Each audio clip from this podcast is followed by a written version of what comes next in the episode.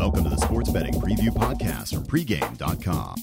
Pregame.com. Broadcasting straight from the Las Vegas Strip Vegas, baby. with your host, RJ Bell. I saw him on ESPN. Can I call Marco Daddy? VR seems wild. Welcome to a sports betting podcast from pregame.com for November 12th, 2009. I'm your host, RJ Bell. I'm joined by Marco D'Angelo, 30 years in the business, Vegas runner, genuine professional bettor here in Vegas. This is segment one of six, big game preview, college football, South Carolina, Florida. You know, it's funny, Marco, when I do that, uh, 30 years in the business. My best buddy back in Kansas has been watching these videos, and he says he looks at it as me cracking on your age every time. I'm just trying to establish you as an Experience. the experience. Yeah, that's how I took it. There's two ways to look at it. Well, we'll see. All right, Vegas Runner, as always, give us the line report on this game. All right. Florida opened up as a 15 point road favorite with a total 42. As of this morning, Florida is 15 and a half with a total of 43. So a very small amount of money coming in on the favorite. Okay, so one of the things we always talk about is how do we decipher the line moves? And what we believe is is if they bet against the public team, it's very likely legitimate that they have a real interest in the side they're betting. And if they bet on the public team, maybe not. It could be real interest or it could be trying to get ahead of a move they see happening with the public later and then they buy back. Right. So I don't know if we can take this half point move as serious or is it getting ahead of the potential late steam on Florida? Is that how you see it? Yeah, but I think because of where the number is in South Carolina being 5 and 0 at home and a 6 and 4 team, books are going to get pretty balanced action on this game. So I don't see this line getting to like 17. I don't think they're going to be able to create a middle So maybe, on this game. all right. All right, so Marco, from the handicapping perspective, what is the one factor that really jumps out at you here? South Carolina offense has had trouble scoring this year. You know, Steve Spurrier, you always think of offense when you think of Spurrier. This South Carolina team is not. They've had 16 or less points in four straight games now. And 98th in the country in scoring. That's that's the big problem here for this game for me. Looking at South Carolina, can they score enough points to you know to hang with Florida? And with the bad offense, your backdoor possibilities, whenever you're getting a lot of points from a potent offense, you can have two late scores even at the end of the game. Exactly. And if you have, you, you remember Miami uh, at different times this year in the NFL, when Miami's been behind and they have to throw, it's just like, oh my God. Yeah, and trouble. that- it's trouble, and you, you never see, you rarely see a backdoor cover with a team like Miami, though they usually play very tough, so they're good underdogs. So that's kind of the catch 22. All right, so what do you see handicapping wise as the primary factor in this game? Okay, straight off the bat, my leans to Florida. Uh, that's the only side I could see back in in this game. Uh, one reason, one reason only. When I look back at the last two times they played, Florida was able to do whatever they wanted to this team. Last two against South Carolina. Yeah, they, they had over 500 total yards. They rushed the ball over 40 times. Um, so they were able to do whatever they wanted, and they blew this team away. You look at the stats this year, Florida is eighth in rushing in the NCAA, and South Carolina, although they're considered a good defensive team, they're 64th against the rush. So they've done nothing to change what happened to them against Florida the last two times they played them. They beat them by 20 and 30, left 30 the first time or something, 50 last year. I see nothing done to change that. Now, so when I look at a game, I usually will say, okay, who's the public team and are they an extremely public team? And I'm looking the other way. It's very rare I'm going to bet the Cowboys. It's very rare I'm going to bet the Steelers, two very public teams in the um, NFL. To me, Florida is amongst the top handful of public teams. So right away, you got to figure you're paying a half point or a point Premium, premium. sure. So, Marco, as you look at this game, is there anything that recommends South Carolina to you? Well, if you want to start with the revenge factor, I mean they were embarrassed last year, 56 to six. So definitely circled on their schedule. Rather than looking Now, at let me ask you a question. This is interesting because I never thought of this. is a first time thought I'm having right now. It's your first thought? Uh, well, you know, that's the no. Let's just say no to that. Is it seems like there's two ways to look at something. Like remember back when you were in high school and you would play athletics, whatever it was. If you played someone that you thought you could beat, then if you lost, you were like, I want to get back in there, play another game of one-on-one or whatever, high school football, whatever.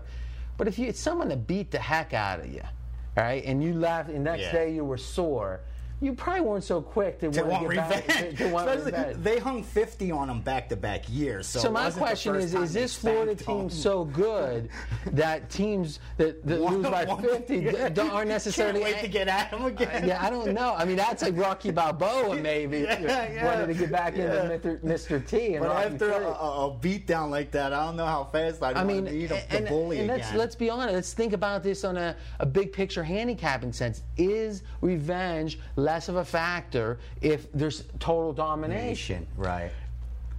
everybody you got to go to everybody's personality me personally the more somebody beats me up or says i can't do something that's when i'm the most What do you think motivated of Spurrier? Spurrier, could he get his team motivated? he's I mean Spurrier's probably the guy that's the embarrassed the most. I mean Florida was his school. He's the one that built Florida. Yeah. And you know he's got slapped around. Uh, the one thing, you know, the revenge, it's a motivator, but you, like you said, is it a final answer? No. You have to have some reasons to back it. There are some reasons here that you can consider South Carolina. The defense, nine of 10 games this year, although you, they are poor against the rush, they have held their opponent to 360 total yards Yeah. or less in nine of 10 games. 19th in college football in yardage mm. allowed. Yeah. That's going to shorten a ball game. And if Florida's running the ball, where that's the one weakness to South Carolina, you shorten the game. If you can, that's got to be. If I'm coaching the game, my game plan is against Florida. I want to shorten the game. You want to limit the possessions that Florida has. 15 And- is a lot of points. It's, you know, 15 is a lot of points, but you might want to look also the way South Carolina has trouble scoring themselves. Maybe the total's the way to go here and look at the under. Hmm. Now, one of the things I've been thinking about even more this year is profiling teams, as in, you know, Belichick, and I, I read a good bit about Belichick, and we're talking a lot of NFL here, is he likes to put the other team in a situation they're not comfortable. He wants a passing team to be running, a running hmm. team to be throwing. And to me, I think that that applies with teams in general, and we're going to be previewing the Ohio State game, and I think it's applicable there. Is this Florida team is in a comfortable situation for them, which is a road favorite. They are, um, and they're actually 11 and one. Go ahead, VR. I got the same thing on the road. Yeah. That, so this is a road team that they play well on the road and they're not afraid to run up a score. So to me, and I'll just do a little tease on a Ohio State. Ohio State is not inclined to run up scores unless they really can dominate a team, and they're laying a big number. So to me, this is a great contrast between a Florida team that loves to play on the road. That's you're always afraid of road favorites. This Florida team, maybe you shouldn't be afraid of a road favorite because they play so well on the road yeah. and they're not afraid to run it up. And conversely, we'll be talking to Ohio State maybe not being in that category. So that makes me not necessarily want to play South Carolina, which brings up a good point. Is if you or you or I gave an opinion on every game, a strong opinion, then we'd be foolish because the only Sure. time you have an opinion on a game is when the lines maker is wrong. Mm. The, and so really, let's say three points is what's required for the lines maker to be wrong in football. That means the line should either be 12 and a half, and if so, we like Florida, or it should be 18 and a half. Yeah. And if so, we If- oh if excuse me, if it's way 12 and a half, yeah, thank you. If it's 12 and a half, like we'd like South Carolina. Carolina. If it should be 18 and a half, You lay Florida. We lay Florida. I'm not sure in this case if it's if either of those would be cracked, which means yeah, there's some factors to consider, and maybe you out there in, in uh, TV land are maybe saying, well, yeah, because of what Marco said, in addition to something else I believe, that now makes it where it should be 18 and a half. Yeah. And if so, great. But I don't see any of us here thinking the line's that far off. No, and the line over the summer, the future line on this game was 16. So it's close. I, I mean, it's not far off from where it should be. There's not going to be much value on this game. All right, good stuff, good conversation. All right, next up is going to be segment two, and we're going to be previewing another big college game, Ohio State, Iowa. And remember, you can watch all of our videos at pregame.tv or you can download and listen listen at iTunes. This is segment two of six this week. Big game preview, college football, Ohio State, Iowa. First up, VR, as usual, give us the line report on this game. Okay, this one opened up Ohio State as a 13 and a half home favorite with a total of 35 and a half. As of today, you could find the number anywhere from 16 and a half to 17, and the total's 36. So a lot of money coming in on Ohio State. Okay, so we talk about this is when money comes in on a public team, it could be a legitimate position or it could be trying to get ahead of a big move and then buying it back. So here we really don't know which one it is. Correct. Okay, and just to be clear, is the Iowa quarterback status was known when this number opened. Yeah, right? when this line came out at 13 and a half, it's just the wise guys uh, thought they didn't adjust enough, and obviously they got down. So what's important is not to say, "Oh, that line moved because, the of the quarter- quarterback." no. They knew about it at the open. They know about it now. Absolutely. Okay, so Marco, when you look at this game as a handicapper, what is the one factor that jumps out at you? To me, I don't know if Iowa can even score a point in this game. Based on the way they played last week, once Stanzi left the game, they were horrible. And Ohio State has one of the best uh, defenses in the country. Seven of ten games this year, they've held their opponents to 14 or less. All right, so it could just be a. ma- I mean, we could be looking like at a 21-3 kind of game. You could definitely. All right, now with the total, now give me the total one more time. It here. opened at 35 and a half, and, and it's up to 36. All right, so really, if you do the mathematics, is what they're saying is it's a 27-10 game. Yeah. Is what they're pretty much what they're projecting here. Okay, so as you look at this game, what's the one factor that jumps Uh, out? like Marco said, uh, definitely uh, about the defense and, and can Iowa score.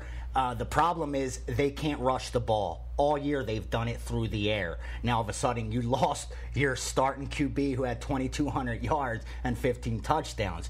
So I don't think James Vandenberg, being a good- freshman, is you- capable. Let me jump in. You make a good point. Is all second string quarterbacks are not created equal? Correct. First question is how important is that? To if the Browns, team. yeah, if the Browns lose their quarterback, the next guy might be just as good, Quinn or Anderson. Here, it sounds like you guys both believe that the drop off is significant. Yeah, extremely, and that's what we saw the line move. It looks like the the sharp money believes that the odds makers didn't adjust enough because this Vandenberg, no, they don't have confidence in him at all. It's up to 16 and a half, 17. Well, when he came in last week in relief, they only completed nine of 27 passes once he come into the game last week. yeah, he, his career no yards. 11 of 30 with one interception. So Now, I'm not sure, and, and you guys make a good point. Usually, I don't like to do what the public does. I, No. I, sometimes I'll close my eyes and think, is if I'm down at the, you know, Bellagio or the old Stardust where you used to uh, stomp around, uh, you probably spent a lot of time back in the handicappers corner back all the there. time, the library, back The library, called the handicap yeah, that's, that's all gone now. But the, um, I try to think, what what is the average 20 30 dollar bettor going to do? How is he going to react? And my think is, oh, I was quarterbacks out. I want to play Ohio State. So right there, I'm not inclined to look to Ohio State. But I, I, I- I think there can be a point. Sometimes a quarterback is super valuable. So my question is this: We've got a very well coached team. Can we agree with that with Iowa? Absolutely. Right. And we also have a team that, if we profile them, they play close games. Even when they were winning, they were Sure. close games. They are 10 and 1 on the road, uh, ATS. So 10 of the last 11 they covered on the road. So here's a team that can play on the road, that's well coached, that plays close games, and who's getting, you know, 16, 17 points now. Is isn't this what the, a big dog's supposed to look like? If they had a great offense, then they wouldn't be getting over two touchdowns. So the question is, you, you're usually not getting great teams getting That many- yeah, points. exactly. So the question is, how as a handicapper do you split up and say, here's a situation I want to lay him, and here's when I want to take him? Because you know the one team's better. The the big negative for Iowa, and usually I would look to back Iowa in this spot, like you said, getting all these points. The team is undefeated on the road this year as well. You said they're ten and one ATS the last eleven games, so they're going to stay Uh, tight. 10 and 1 on the road. Yeah, so they keep a game close, getting 17. Uh, the problem is they suffered their first loss last year. See, I disagree with that. And when now, you let, let me knock jump out a in. BCS Ah, see, see, I was ready for this one. Mark, this is one of Marco's pet um, uh, theories, angles, which is whenever a team loses its expectation or it's disappointed by what its goal was, might be the better way to say it, the next game's troublesome because they know they're not going to reach their goal.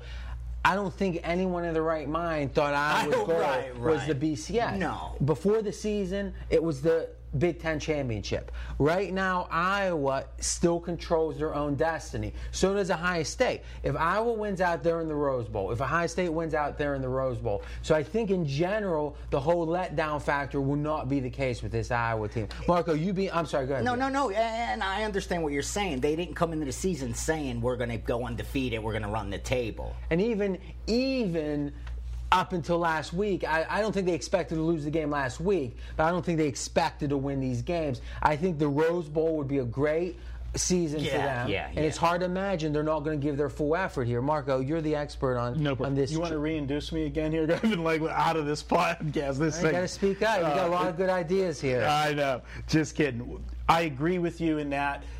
The one thing I want to jump back to one thing you said earlier about looking for the dog in the the injury, you know, the value. The one key that you look for in a team like that, Iowa does possess.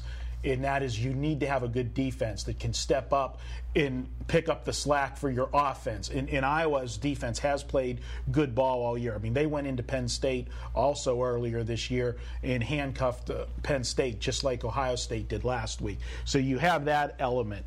Uh, you do have still the, the run for the uh, Rose Bowl, so their expectations can't be totally gone. But this team has to be a little bit disheartened that not only do you. Oh, disheartened. Okay. there we go. Write that one down. I don't know how.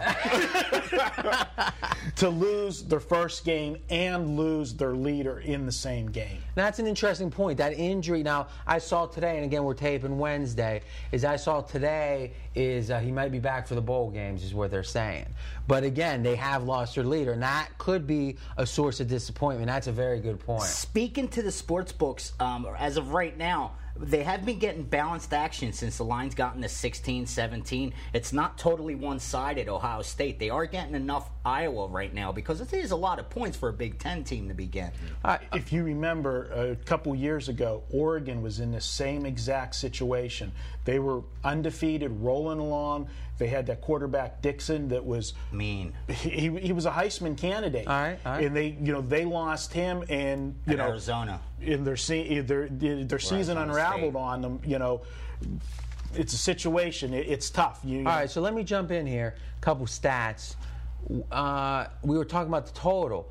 20, last 27 games for Iowa, they've gone under 22 God, times. strong. All right, so this is a team 22 and 5 towards the under that, that in general. Now, again, we got a low number here, so it might be where finally the lines makers have caught up to this tendency towards the under. one consideration on it because I was looking at the under myself, but one alarming stat that I have with Iowa is they've had 10 turnovers in their last two games.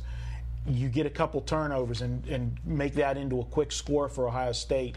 With this low of a number, you're going to be sitting a little bit worried. With That's a it, good though. point. Uh, we're down to the last minute, so I'll just knock out these numbers real quick.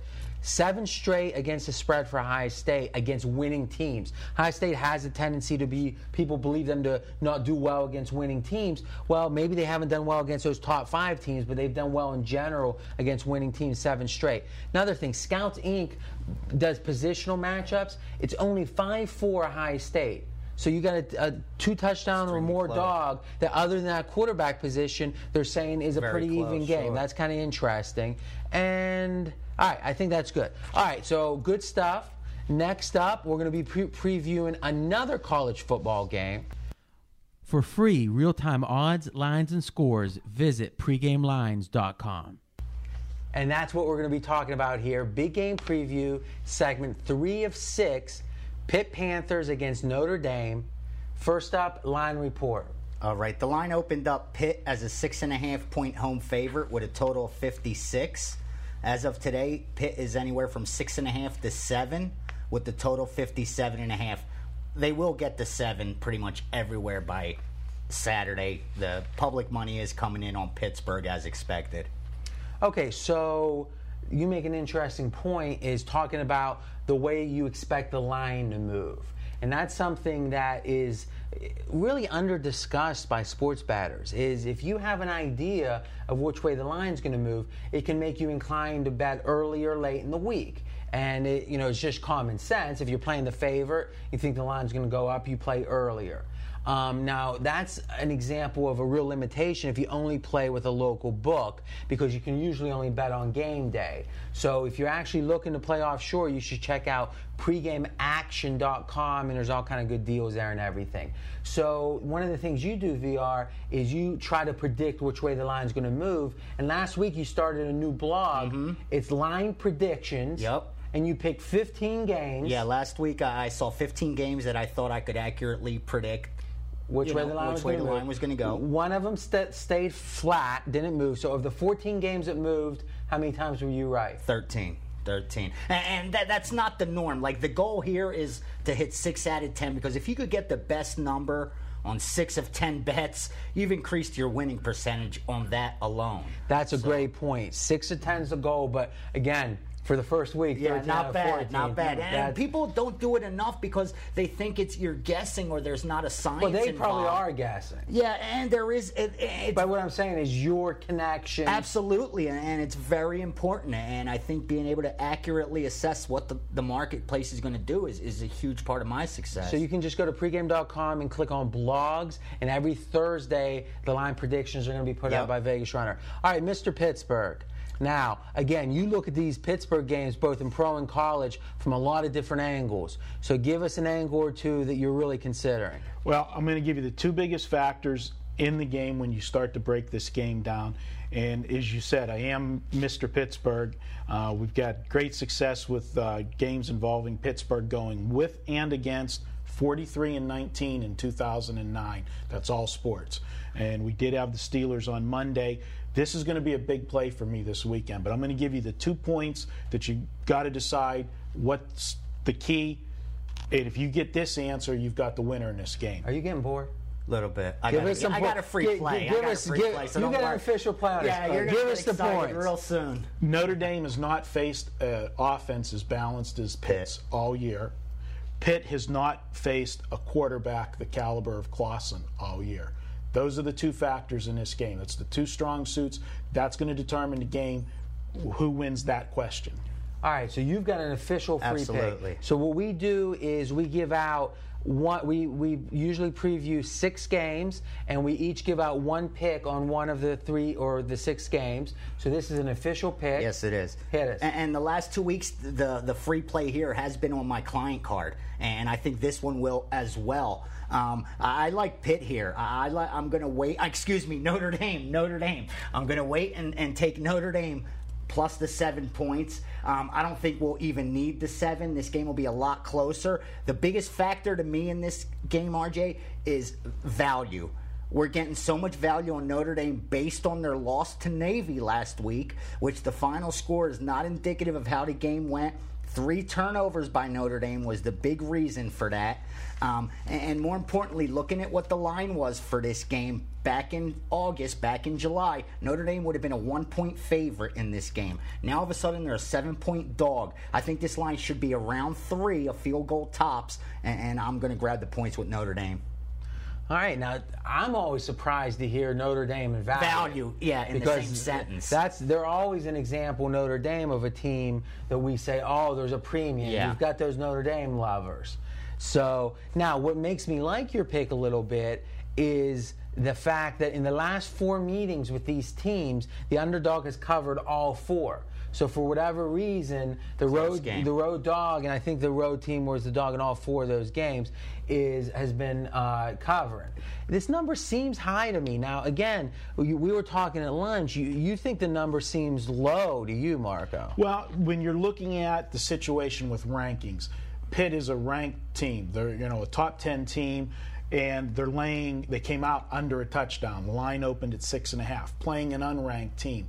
Generally, that's a good spot to look at the dog. The way I look at games, because to me, Vegas is trying to get you To lean so you, one side. of your specialties is you look and try to figure out what Vegas is trying to nudge you towards, and you go the other way. So you see them nudging towards taking. Well, then it would be Pitt right now. You're saying the line seems short, and it looks like Vegas wants you to play Pitt. They want you to play Pitt. Now, the only thing that I'll say with that is when one of the two teams is one of those so-called so-called marquee teams that always has built-in value, it you know slants Build, the build in following. Build Not in a following, yeah. right. So it's the opposite of It's value. the op- you know. The reason, though, that the line's only seven, Marco, six and a half, seven, is because the public believes Notre uh, Pitt's a good team, but the odds maker doesn't. The AP and USA Today has Pitt eighth and ninth in the country. Oddsmaker poll has Pitt at 21. That's why this team's five and one ATS their last six because the oddsmaker doesn't respect them. They've been a favorite, but they've been covering as a favorite. Flip side, look at Notre Dame. The reason I think there's value, even though they're a marquee team, is because they're two and seven against the spread this year. No one's making money back in this team. And we talk about that every week. Is a number like two and seven in season? If we give a stat and we say, "Oh, over the last ten years, Jim Tressel teams are this or that," Right. that is no one remembers what they bet four years ago. Right. But when you have an in-season trend, One and seven the last eight games. So the last two months. is is the bat every week you have less people that want to back this team because how many times I'm a pretty disciplined batter, but when I can't lose beat my, me eight yeah when I lose my third or fourth game with the team, Yeah, I've been on the Giants. You know, for a while, I'm off the Giants Right, for a little right, while. They got to show me something. Yeah, that's right. And so when it's an in-season trend that is is a streak that isn't about saying, oh, if they're an underdog, if they're a favorite, but if it's just plain, how has this team done ATS most recently? That's not only a piece of paper, that's money. That's another kind of paper that people are going to be affected by. So you're saying maybe the reason there's value on Notre Dame is the fact that with their ATS record, that people just are so disinclined to Not have to bet back 'em- to 'em. bet them. Exactly. Speaking of this being your official free pick, how you been running on it? You've been doing well. Uh, yeah. I, I, the first time I've come out of the Big 12, I think in like five weeks, I'm uh, seven and one, I believe, on free picks, six straight winners. Awesome. So this is uh, another one. Okay, now you've got you had a really hot. We try not to tout too much here. You went seven and zero on Saturday. last Saturday in college football. Yes, seven sir. and zero. Yes, sir. And you're hot in the NBA. Yes, sir. And you've identified. Tell us about it for Yeah, Saturday. I, I'm, I'm dropping a bomb on uh, game of the year on Saturday. your one and only game That's of the year. in it. college And the truth is, I'm only doing it because I want I'm straight with my guys and want them to know when I make a big play. I lost my last game of the year on the World Series on the Phillies. I won the baseball season game of the year, but lost the World Series. So if anything, I was going to sell this week after going seven and zero. I'm not putting out a game of the year. To sell it, uh, I'm putting out a game of the year because I found a game that I'm going to bet big on, and they have a right to know it. And that's what we try to do at pregame pros is make the releases correspond with what the batter's do. Exactly. All right, now Marco, you got 30 seconds. We got a $10 coupon if anyone wants this game of the year. It's his game of the year this weekend, so we're going to make the coupon VR for Vegas Runner. Game of the year, G O Y. Just put in the letters VR, G O Y, and the number 10. You get 10 bucks off anything at Pregame Pros, and I know what I'd be spending that 10 bucks on right there. All right, and you're going to have a pick in this Pittsburgh game. I'm going to have a big pick in this game. All right, and we also have other hot cappers, so just go to pregamepros.com. Okay, good stuff. Next up is going to be segment 4 6. We move to the NFL. Dallas Cowboys, Green Bay Packers, picked and previewed. This is our fourth segment of six. We're in the NFL now. Big game preview. Dallas Cowboys, Green Bay Packers. Give us the line report, Vegas Runner. All right, this one opened up pick 'em and 48 and a half. As of this morning, Dallas is now a three-point road favorite with a total 47 and a half, but Dallas is minus 3 plus 105. So you got to lay 125 to get 3 points with Green Bay the home dog. I think this line's going to go to 3 minus 110 either way by kickoff because public money is expected to come in on Dallas. Okay, so big move towards Huge Dallas. move, yeah. Now you make a good point though. Public money is expected on Dallas in general, so this could be a legitimate move where the wise guys are taking a position, or it could be a situation where they were figuring to pick them. We can get ahead of the move, and they're already able to buy back at three. Exactly. Yeah. All right, so we're not sure if this is a pure, true move or not. Especially with the teams involved. Okay, so we give an official free pick each, each of us on one game of the six that we preview.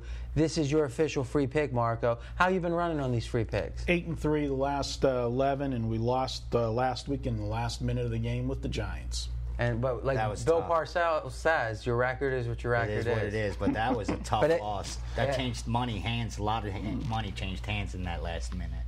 All right, so give us your pick. All right. Well, we're going to start this game. The thing that jumps out is Dallas is an overvalued commodity right now.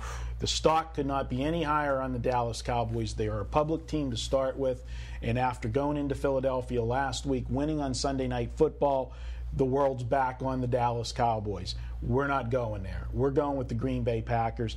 Last week, Green Bay laid an absolute egg in Tampa Bay, but that was to be expected the way I look at games. They were coming off the Minnesota game the week before. That's all that they talked about, you know, all the hype with Favre and Rodgers. They lost that game, and that game virtually sewed up. They're done in the division because they lost to Minnesota twice. Minnesota's so far ahead in that division. There's too many good teams in the NFC that wild card possibilities really not there for Green Bay unless they run the table. It was a you know it was a loss that had a carryover effect for them last week. Now, did you did you have Tampa Bay? I did not have Tampa Bay, and I, I kicked myself for not doing it. But I had Tampa Bay. You're a good guy. Yeah, just in the forums, just to let you guys know. That was a we ha- great play. Yeah, I thought so. Great play. We have a system. It's sharps versus the public, and what happens is we actually find out the games, or we identify the games in which the f- uh, public is betting one way. But the line is moving the other, which is a sign that there's big money coming in against the public. And that was the case actually, where the line actually, the majority of the people were betting Green Bay, but the line was Oh coming yeah, down. yeah. The only people on the Tampa side was the wise guys and you, because all the public was on. I mean, And all the Green peop- Bay, all the teasers were pending on Green Bay, parlays pending on Green Bay. Green Bay was a big game for the, the books. So you can check that out each Saturday and Sunday. Go to pregame.com and click the forums. All right, keep it up. the thing with the Green Bay this week, they get to play spoiler. They're at home, and now they're totally disrespected. They opened up a pick 'em. They're Oh, but hold on a second. Spoiler. They're still in the wild card race, right? At I- Do you think this? four and four. Because if this team has given, a, if they're not in the wild card race, then it would seem then the week after the big disappointment is when we'd want to stay away from them. So, uh, so let me ask you the question: Does Green Bay believe they can make the playoffs? Yes, as a professional team at four and four, you're 500. Yes, if they slip below 500 this late into the season, then, then So it's, it's almost feels like a must-win game. It's a must-win game for Green Bay, absolutely. And they're catching Dallas at the best time they could catch them because that was a huge revenge game last week for the Cowboys. They went into Philly. That's the team that cost them going to the playoffs last year on the final week of the season. They got their redemption, and now everybody's back on the bandwagon.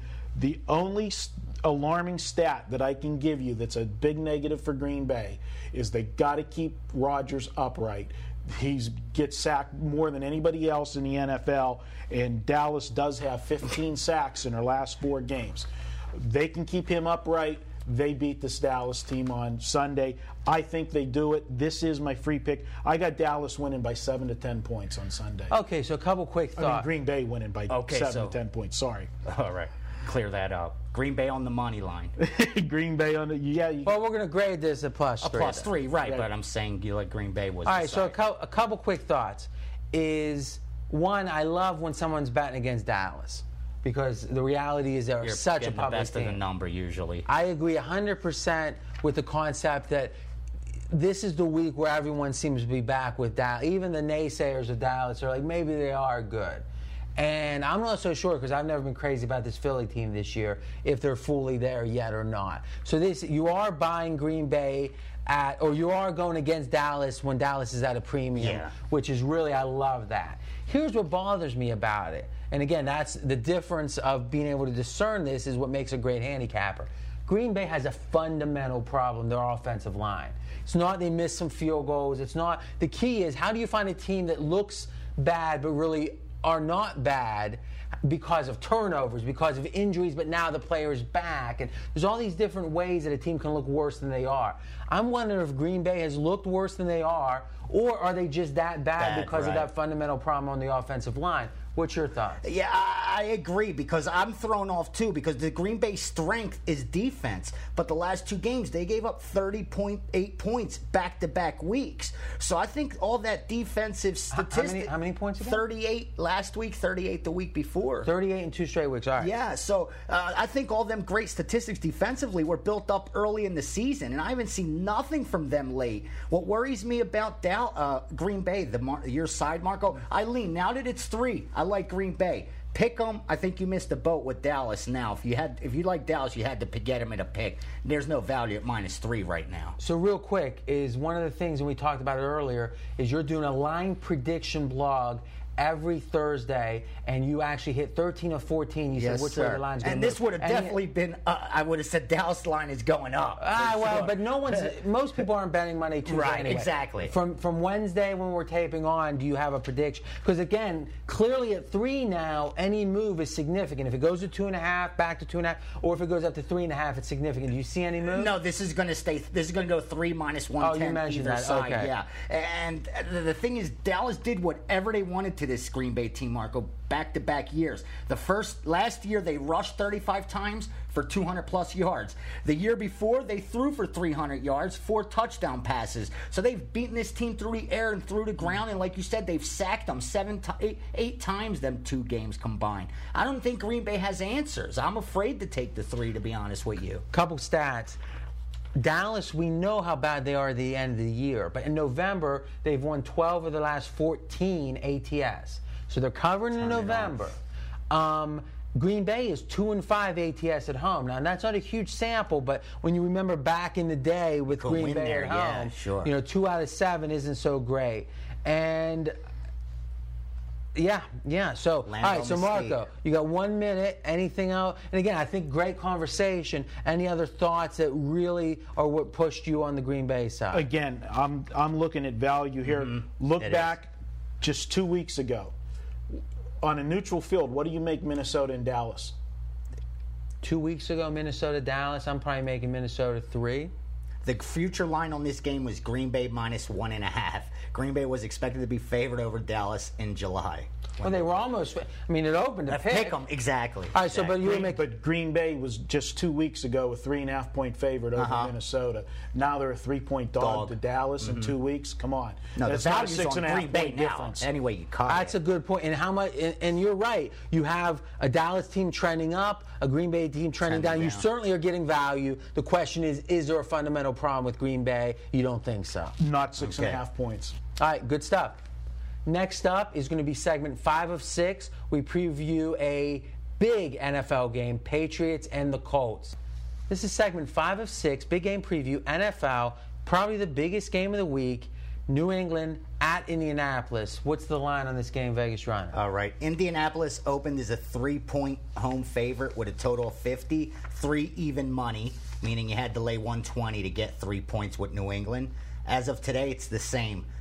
Indianapolis is minus three even money at home with a total of 49 and a half. So no movement on the line whatsoever. Okay, so we're, they're saying Vegas is saying New England is slightly Slightly, better yeah. than Indy because three points is usually the home team, and then you're getting a little juice advantage if you take if you lay the three with Indy. Correct. Okay, Marco, from a handicapping perspective, what's the biggest factor that jumped out at you in this game?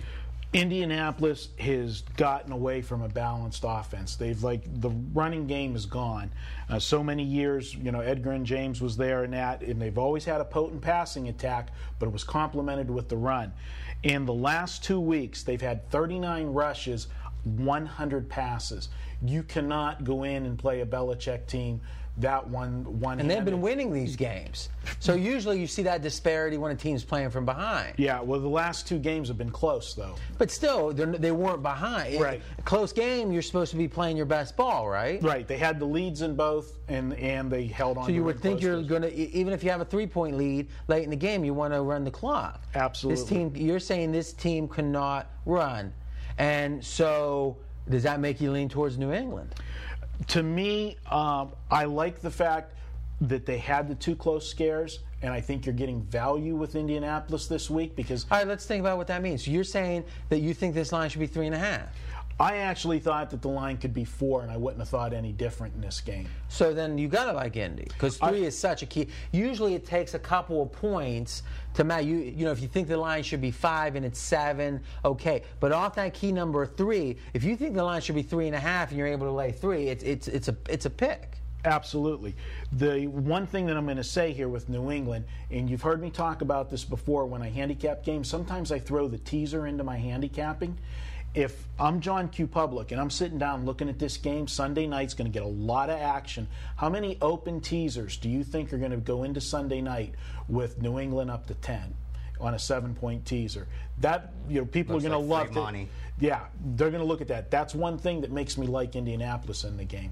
I should explain that a little bit. Is you're saying that the fact that it looks like Vegas is comfortable with taking people or bettors taking New England plus 10 on the tease means they're not afraid of New England plus 10 on the tease. Right. And But let's think about this. I would agree, and we talked about this last week, and VR will let you jump in here, and you can jump in any time. But we talked about how a line move from nine and a half to eight and a half is so key because the tease down takes you from three and a half to two and a half.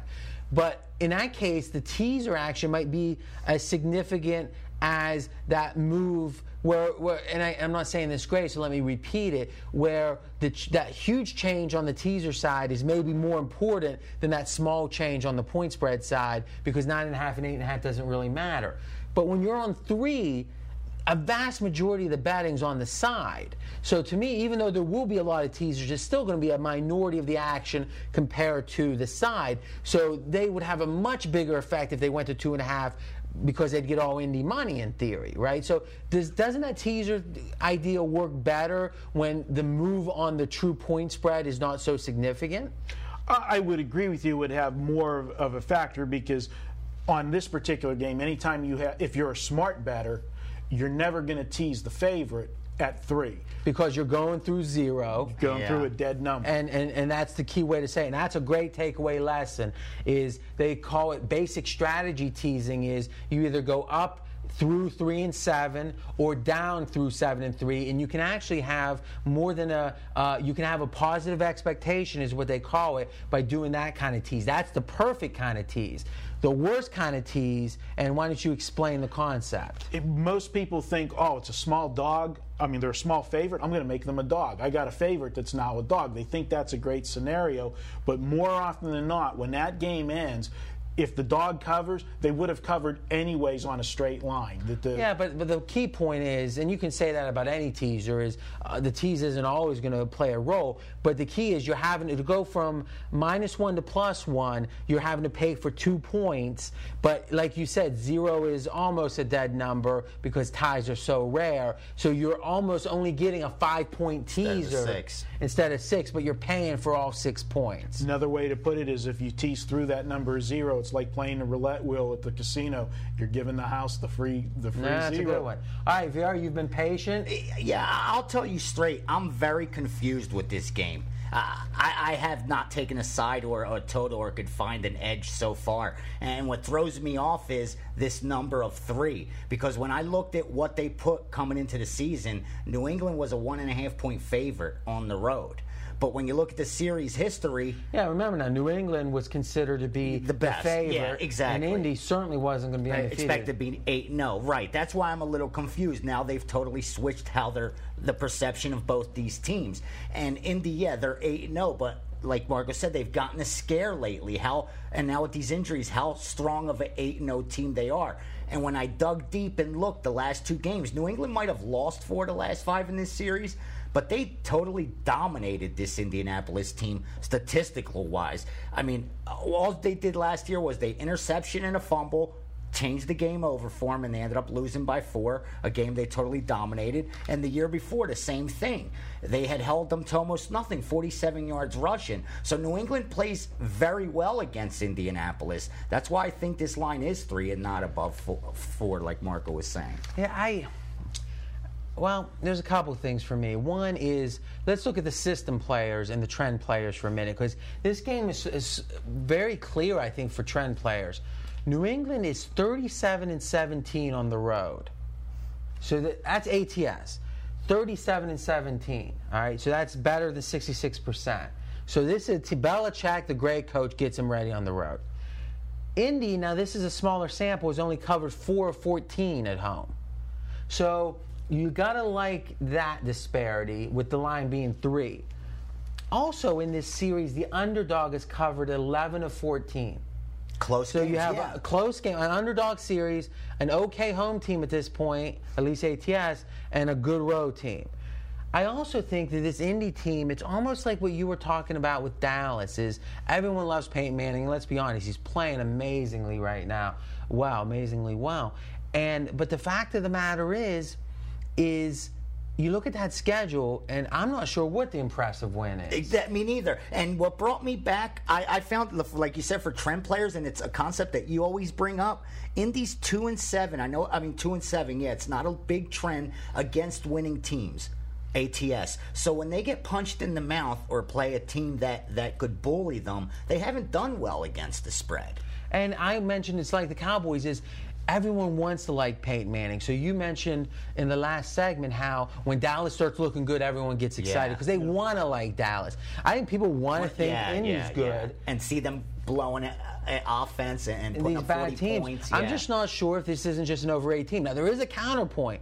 I was listening to a podcast, Bill Simmons. And I'm a big fan of his, and he had Mike Lombardi from the National Football Post on, and another expert, and he asked both of them if you had to bet your life on who's going to win it, who the whole Super Bowl, who would you pick? They both picked Indy.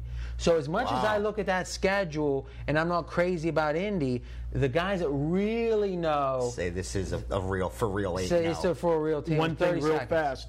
New England's three-game winning streak was against Tennessee, Tampa Bay, and then their best game last week against Miami. That's not exactly impressive either. I, I got to put more work into this game. This Yeah, is a exciting game. one. Good game. All right, good stuff. Next up is we have segment six of six, Monday Night Football. I'm not even going to mention the teams though. Monday Night Football. For the best deals from trusted sportsbooks, visit pregameaction.com. This is segment six of six, Monday Night Football, and oh, what a game! we got the Browns and we got the Ravens, and I'm not too excited, but there might be a good betting opportunity There is here. betting In action fact, on it. in fact, my official free pick this week is on this game. Give us the line Trust me, by Monday we're all going to love this game. Uh, gonna be the best game on Monday. yeah, by far.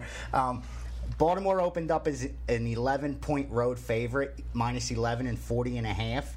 As of today, Baltimore's minus 10 and a half, and the total's 40. Light money on Cleveland, light money on the under. Nothing, nothing. All right, so not a lot of wise guy action. No. All right, Marco, as a handicapper, when you looked at this game, what jumped out at you? I wanted to puke. uh, what stood out is that Cleveland might have the worst offense of all time in the NFL. They've scored six points or less in five of eight games this year. Think about that a minute. Six points or less. Well, I mean, you look at the stats, and and uh, in this day where quarterbacks, bad quarterbacks, complete sixty percent of their passes, and two for seventeen. Uh, They're ranked like 30th or worst in every statistical category. All right, so defense. but I mean, here's the point. It's e- that's easy. Yeah. You know, is Cleveland's defense, but though the key point is, the, or Cleveland's offense isn't just bad; they're historically bad. Does that make you lean towards Baltimore? The lines makers, you know, evens the book up with 11 point, you know, road favorite on Monday Night Football. You just don't see Monday Night divisional home dogs. road favorite. All right, so let's talk about that divisional. The reason that, and this is handicapping 101 Right. stuff, is the reason divisional matchups you tend towards the dog is these teams play each other every year, they get familiar, and even though there is a talent gap, th- being familiar keeps the games close. And this is the second time they're meeting this year, so. So that makes it e- there, there's even more of a you know knowing of or familiarity Right. with both teams and still we're in double digits on the road which means this would be a 16 17 point um, fa- uh, favored at home if Baltimore is home. And really, we haven't had a line over 16 17 this year. So this Baltimore team is 4 and 4, but we have uh, effectively about one of the biggest lines of the year. So they're certainly make you pay. They're making you pay if you want to bet Baltimore. All right, as a capper, what jumped out at you, Vegas runner? Uh, Baltimore likes to beat up teams like this. They're 8 0 against the spread when they're playing teams with a losing record. Wait, did you take that for my sheet? No, but that's one of the things that you've made me concentrate a lot more on this year. All right. Teams that bully each other. I, I didn't add that, put that factor in as heavy as I do now. He actually took it from my sheet. Um, and, and that, that stuck out at me. And their their mm. ability to beat Cleveland however they want. In the first game when they played this year, they did it through the air. Last year they had done it through the ground. They destroyed them. But looking ahead, Baltimore plays Colts. Pittsburgh and Green Bay. So they got bigger games ahead of them, even though Yeah. this is a divisional game. I agree, but I tell you this: this and they beat them 34 3, so they can't be that worried about having to play Cleveland. I tell again. you, this Baltimore team is an ego-driven team. Yeah. is Ray Lewis defines that team, and they are like chest-thumping players. Yeah, yeah. And the fact of the matter is, is right now they have been beat by the Bengals twice. They're four and four. I mean, they're really probably. And I mean, let me throw the question out. If you, if I had to bet you straight up, will the Ravens make the playoffs? What would you bet? Right now, given the AFC and the records, no. Yeah, I say right now, no. I don't. So I don't you got a think they team do. that's an un, that four weeks ago was number one in the ESPN Power Rankings, which are now underdogs to even make the playoffs. I don't think this team that is so ego driven could possibly look past this game. They're looking True. to beat the frustrations out of, uh, on their opponent. Yeah, that that makes sense. I I think this team's you know a lot different because what I've seen the difference this year is Flacco's trying to do too much. You notice he's thrown seven interceptions last year. I don't know if he's thrown through that many the whole season. Well, last they weren't year- him let, they didn't, They didn't let, let him, him. control the game. I mean, that's that. the point. We made this point again and again, uh, especially as Baltimore was playing Pittsburgh so much, and we were really delving into these games last year. Is this Baltimore team on third and eleven would run draws? Yeah, exactly. You don't see that in the NFL anymore. This year they're not doing that, Mm-hmm. and he's a good quarterback, but man, he isn't the next coming like, Like they people were try to make- make him out to exactly, be. exactly. And this defense has lost a step. And uh, you know, to me, they're an average defense. yeah, eh, the stats back you up exactly. Whether it'll make a factor or not, two things to consider if you want to try to make a case for Cleveland. They are going back to Brady Quinn. Sometimes, whenever you know you start the younger quarterback, which they did to start the year, But Derek and they take him- two touchdowns, nine interceptions, didn't get it done. didn't get it done. But removing somebody from the the starting lineup and let him see it from the sideline for a couple weeks. When they bring that guy back, sometimes he has a fresh look. Yeah, but man, this thing about the contract and he can only so many snaps and he had an escalator bonus. I mean, th- th- there's yeah. some real turmoil. But this team hasn't won at home yet either, Cleveland. I mean, so it's Monday night football. Well- you're 0 3 at home. I mean, if you're ever going to get up for a game, Uh, I've been talking, and again, my official picks on this. So maybe Marco, you want to make your quick One, the last point is Cleveland is coming off a bye, so they've had two weeks to, to put some new wrinkles in that Baltimore may not have seen. Uh, you know, a- right. anything can help. I, in general, in the NFL, what I like to do is I like to say, give me a bad team that isn't as bad as they seem. But you can't just say, give me the bad teams, because if so, you just play the biggest three dogs every week, and in theory, you'd win. Maybe you would break even almost. I bet you can win 51, 52% that way. But the fact is, you got to identify and eliminate the bad teams that are bad for a reason. And this Cleveland team, the line hasn't even, as bad as people think they are, they've only covered three of their last 13 games. I mean, it, it- even This with getting double bit, overnight. I mean, this team is horrible. now, I'm going to do a sophisticated free pick here. Is I'm going under Cleveland. So you can bet team totals, total, and some yeah, of you yeah, guys sure. out there may not be familiar with this. Is And right now, they're actually, the number's not up yet. We're taping on Wednesday. We're projecting 14 and a half. So if you can get 14 and a half or higher, my official pick is under the Browns is going to score, will score less than 14 and a half points. They'll be able to get that And you can usually sure. lay, you know, normally 110 on that. And if you're just playing with your local and you can't bet this, you want to check out pregameaction.com and you can get all the best deals from the most trusted sports books out there. I like, I don't want to get, I don't want to, I think Baltimore might score 30 themselves. I don't know. I know I don't want to lay Baltimore because you're paying such a premium for how bad the Browns are to go against them. But I know I want to bet against how bad this the offense is for the Browns. Any thoughts on my pick, guys? Brady Quinn, man, uh, it's all what he's going to be able. To Just so he doesn't. Well, that's the beauty. If he throws pick sixes, it doesn't even matter. it to matter at all, exactly. Um, uh, you're going to find that number 14, 14 and a half. Well, no, So- not 14. To me, 14 and a half is the That's key. where the value Because is. the yeah. key number for over two score- scores. Yes, yeah, yeah, yes. ab- absolutely. Any any other thoughts, Marco? Uh, I'm going to actually disagree with you guys. I don't think you're going to see a 14 half. I think it's going to come out 14 or 13 and a half. I think Well, if, gonna, if so, then it doesn't make any sense because when you do the mathematics and the way to figure out what Vegas is projecting the score is you take the team total, you subtract what the line is, then you divide by two and you add the line back into, it. the favor, and then you can see what the projection is. So really, they're projecting this game at 15. To go to 14 is a heck of a statement, and to go to 13 and a half would be insane. Yeah. So I mean, it would. So maybe it will be 14 because the sharps might be looking at this. But again, if you can get to 14, and again, that's the. Unfortunately, we're giving you guys a few days to digest this before the game. But some of the these books are, are scaredy cats. Let's be honest. You got Yeah. pro bettors like VR Wait, here beating them up, and it's something where they don't want to put those numbers out. So, and again, jump on pregame.com, go in the forums, and we'll be discussing this leading up to the game. All right, listen, great show this week, guys. Six great segments. We'll be back next week with six more games. And remember, you can watch all of our videos at pregame.tv, or if you want to download and listen, just go to iTunes and search for pregame.com.